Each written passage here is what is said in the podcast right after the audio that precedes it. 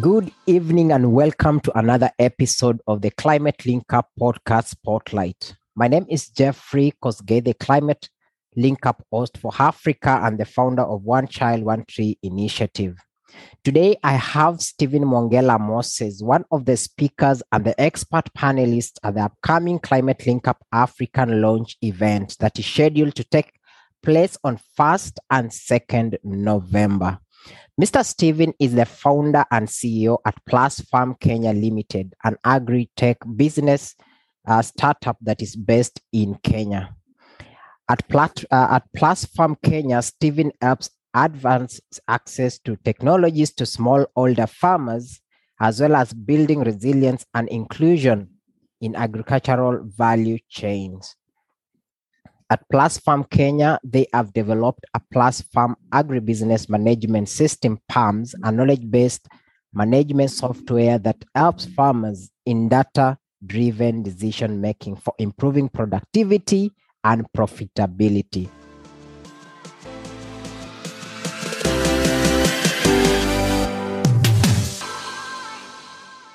Stephen, it is such an honor having you today. Despite your busy schedule, you created time to be with us. Welcome to the podcast. Thank you very much, Jeff. Um, it's a pleasure to be here and, and to be particularly talking about this particular very important topic. Thank you. Uh, thank you, Stephen. We are so honored. And um, uh, straight into one of the biggest issues that is currently facing Africa climate change. The impact of climate change is raging, unpredictable weather variability. We have shifting agricultural ecosystem boundaries.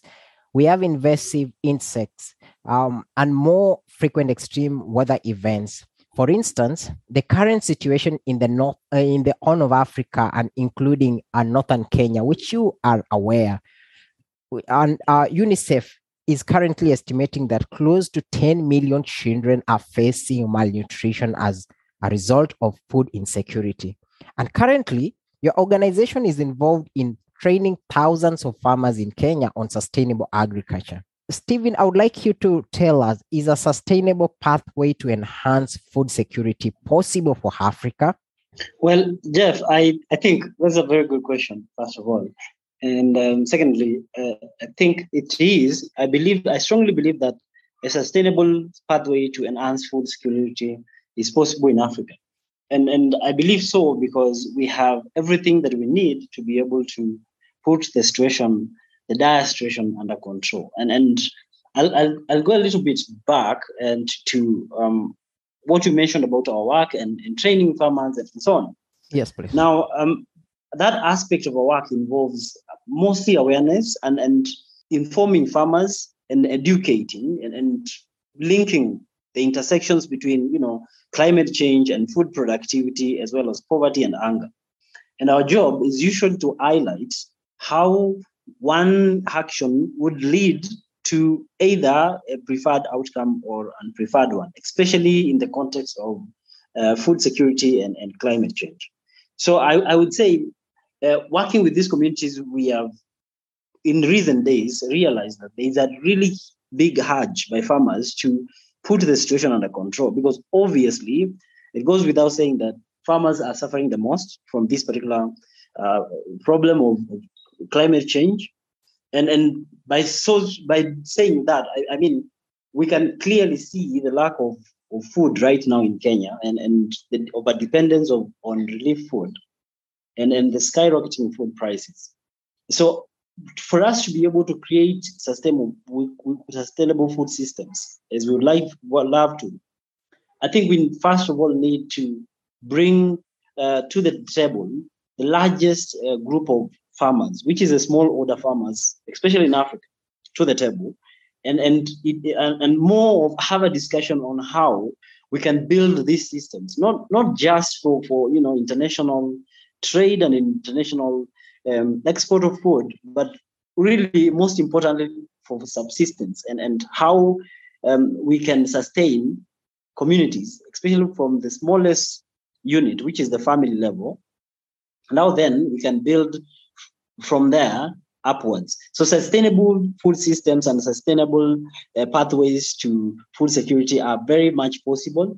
It's it's something that we are in fact, working working towards, especially in the communities that we work with in, in Western Kenya right now, we are building farmers and, and farmers that are resilient. We are building farms that are resilient, and we are building communities that understand, first of all, the, the dangers that they are facing and what they can do to be able to deal with these situations. So I believe, I strongly believe, the short answer would be I strongly believe that these sustainable pathways are possible.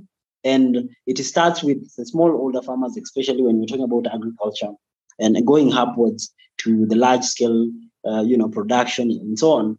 And obviously to matters such as food waste or food loss and, and so on. But really, these pathways are very much possible, Jeff. Yes. Um, Stephen, you, you've mentioned something that I think uh, we should point out, especially that now you are in the field. Uh, and I can say confidently you are at the front lines addressing uh, climate change and um, trying to give intervention.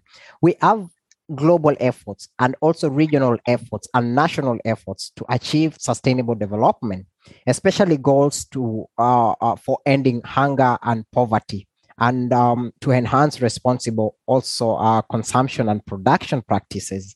Your organization is, um, you know, as you mentioned, providing small and middle income farmers with uh, farm management and business modeling services to turn into sustainable agriculture.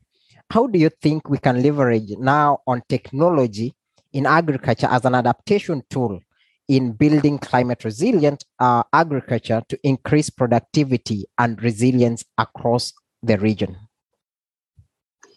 Now, um, as, as I said, that the nature of Africa's agriculture, and I think this is very important for us to, to put into consideration when uh, discussing these things, is, is very, very fragmented, right? And, and as such, um, it becomes a very unique bunch of group to, to help and support when it comes to you know mitigating the effects of climate change. And therefore, um, technologies become even more important to be employed for the purposes of not just integrating farmers, but you know, communication, very fast real-time communication, uh, data collection and analysis, as well as you know, distribution of information and knowledge. So technologies, I feel, um, the first uh, key bit, or rather key place where they can play, it would be to disseminate information, awareness, uh, in a manner that is more timely and, and more efficient and more consistent. And, and by so doing, then we would be reaching way more farmers and stakeholders than any other form that we could use initially. And, and at the same time, we would be encouraging discourse and discussion on how uh, we can mitigate these, you know, unlikely or unpleasant effects of climate change. So I, I would say for us right now, we're using technologies to be able to date, collect data through our agents, and we're also putting technology at the hands of farmers to be able to manage their farms, whether it's record keeping, you know, the basic sales cost sort of sort of analysis. But that also gives us an eye in, into how the farmers, you know, are carrying out the activities, whether whether those farmers are carrying out their, their production activities according to the recommended ways of doing things, whether they're using harmful agrochemicals or, and so on. So te- technologies give us the level of data and understanding of the farmer's daily activities that um, no other form would, would, would give. And, and as such, technologies have the power to be able to create uh, uh, um, a, a, a, consistent monitoring and evaluation method, as well as a communication method for, for for us, or rather for the stakeholders that are very, very serious and engaged in the system to be able to communicate to farmers, to reach farmers, as well as to know what the data is saying and, and to be able to do meaningful projections, or rather projections that can be relied on, especially in an industry that is fast changing and in an industry that is very, very, like I mentioned, fragmented. So I think technologies can be used for those various reasons, obviously among more, and obviously it will depend on the level of technology. Like we use basic technologies like such as bulk SMSs, mobile technologies. Uh, we use uh, training tools such as smart projectors and, and, video content and so on. While you know you you will understand that other organizations that are more advanced will use um, satellite technologies and so on to be able to uh, do predict, predictive observations and, and, stuff like that.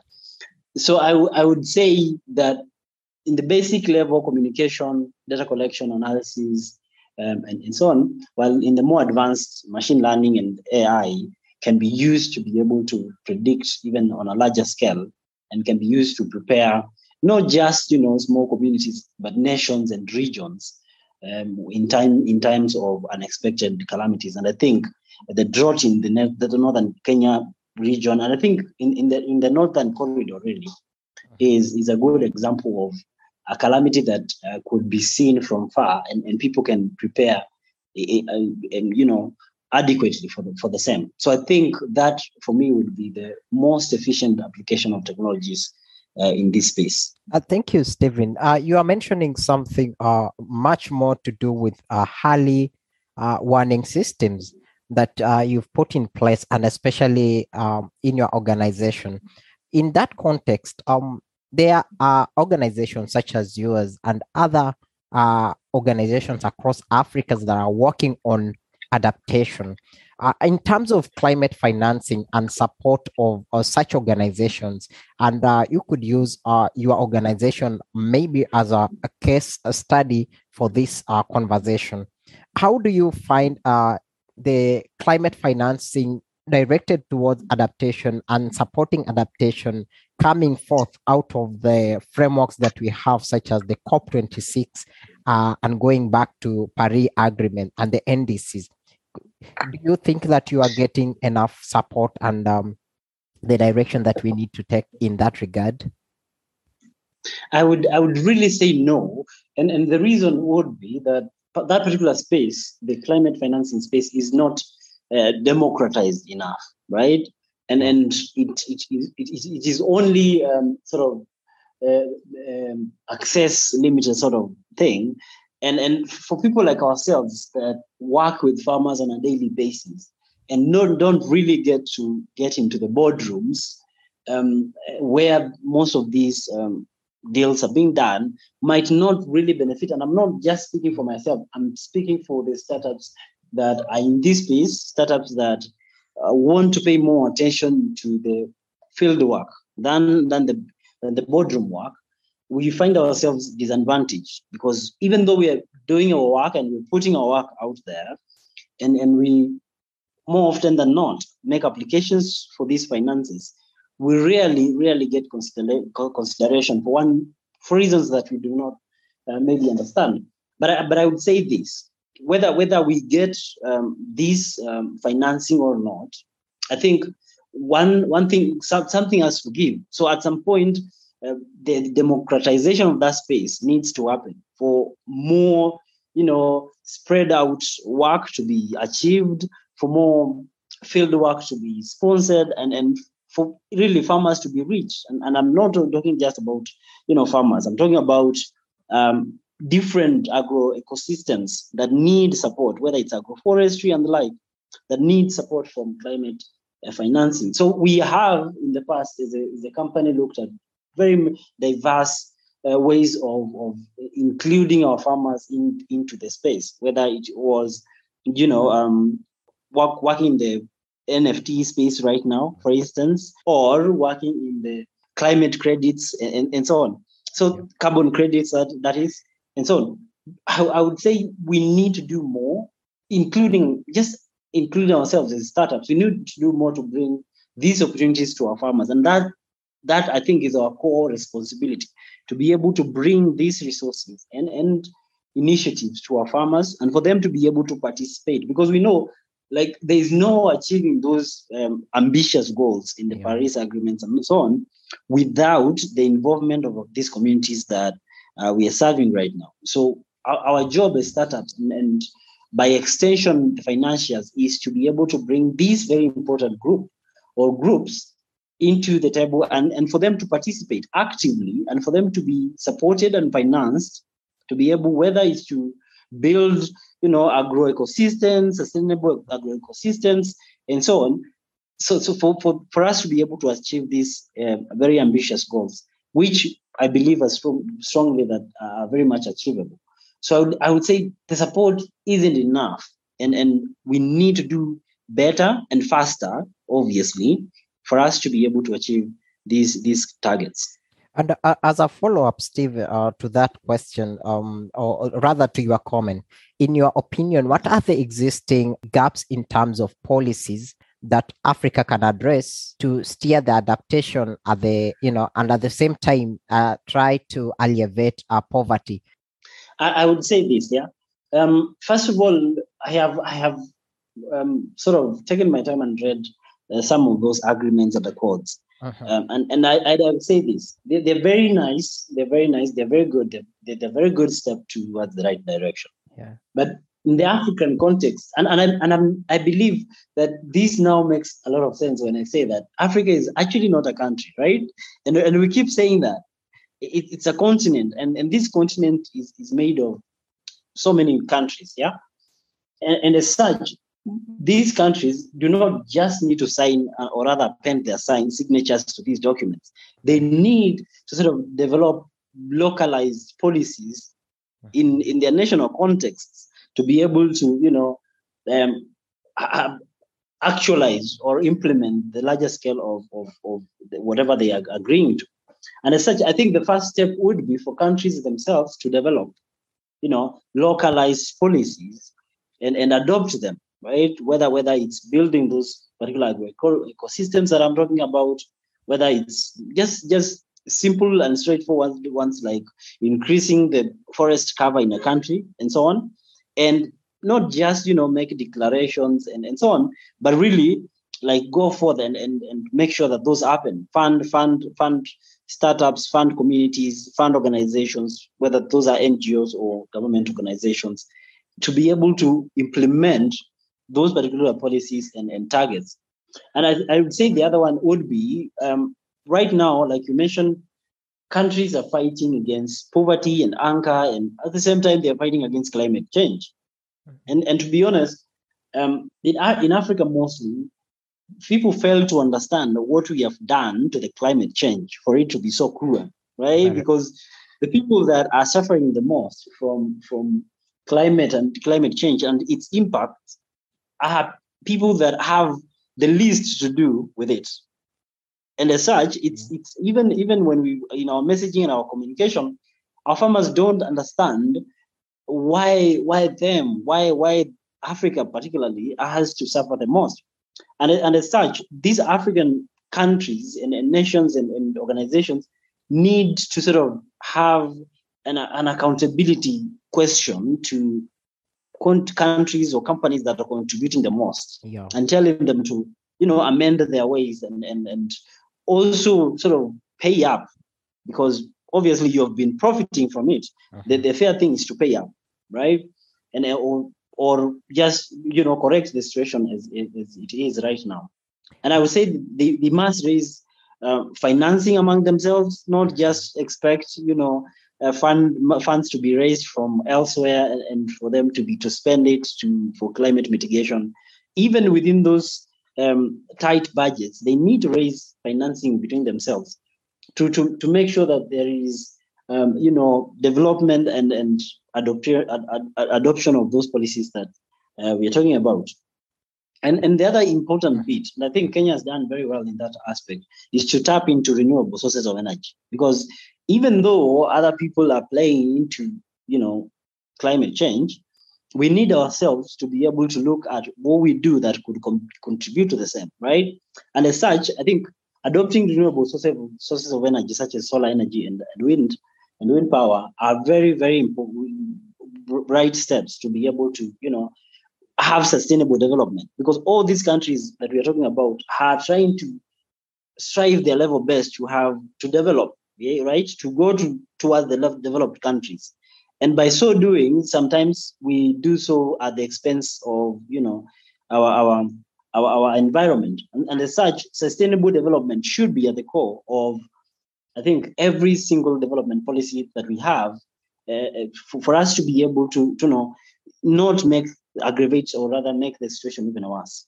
The other one would be the restoration of degraded land. And I think this is this is very important. And I think governments, especially I think in Kenya right now, the government is talking very much about how we can restore forests, uh, riparian lands, and, and so on, yes. to be able to, you know, reverse back the, the, the impacts that the negative impacts that we have caused ourselves is through human activities. So I, I would say all these plus other ecosystem-based adaptations are necessary for, for African countries to be able to, you know, mitigate the situation and, and to localize um, the climate change drives rather than them just being global drives that rarely have local impact in, in our communities. And uh, talking about our communities and localized uh, uh, interventions, um, you will agree with me that majority of the people who are affected are the uneducated masses who do not know about these uh, policies that we have and uh, you know are, practicing um, subsistence farming which is uh, at the moment uh, and you will agree with me, is facing a decline in terms of productivity. How then do you think we can bring to the front line everybody, especially in tackling a climate change in the agricultural sector? Okay, um, that, that's a very good question, Jeff. And I, and I would say this, yeah, I agree with you that the most people, or rather, people that are affected the most are smaller farmers that most of the time are uneducated or do not have that level of education to understand how climate change and, and so on comes to be.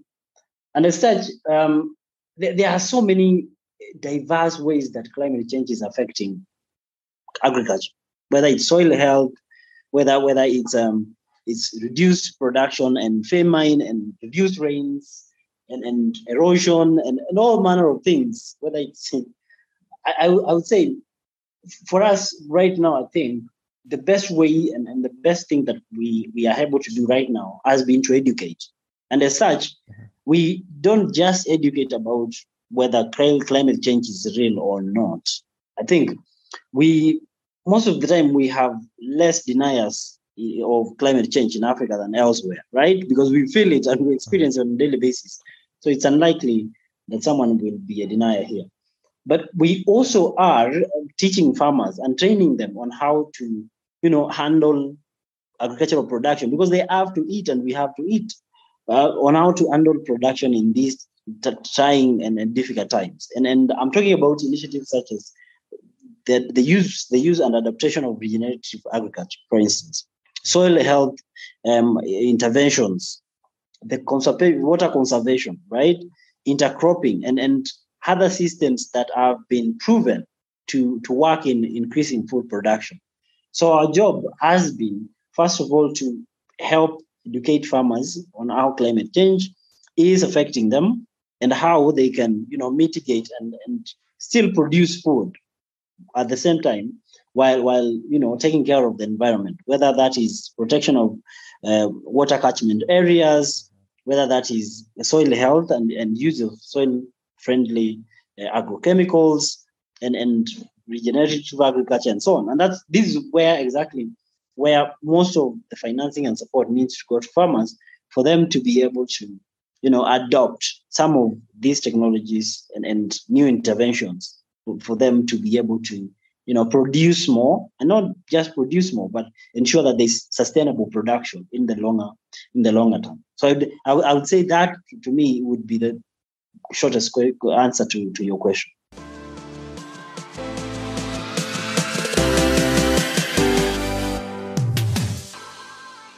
Okay. Uh, thank you, Stephen. Um, Stephen, it has been pleasure having you as our guest today at the Climate Link Up podcast spotlight.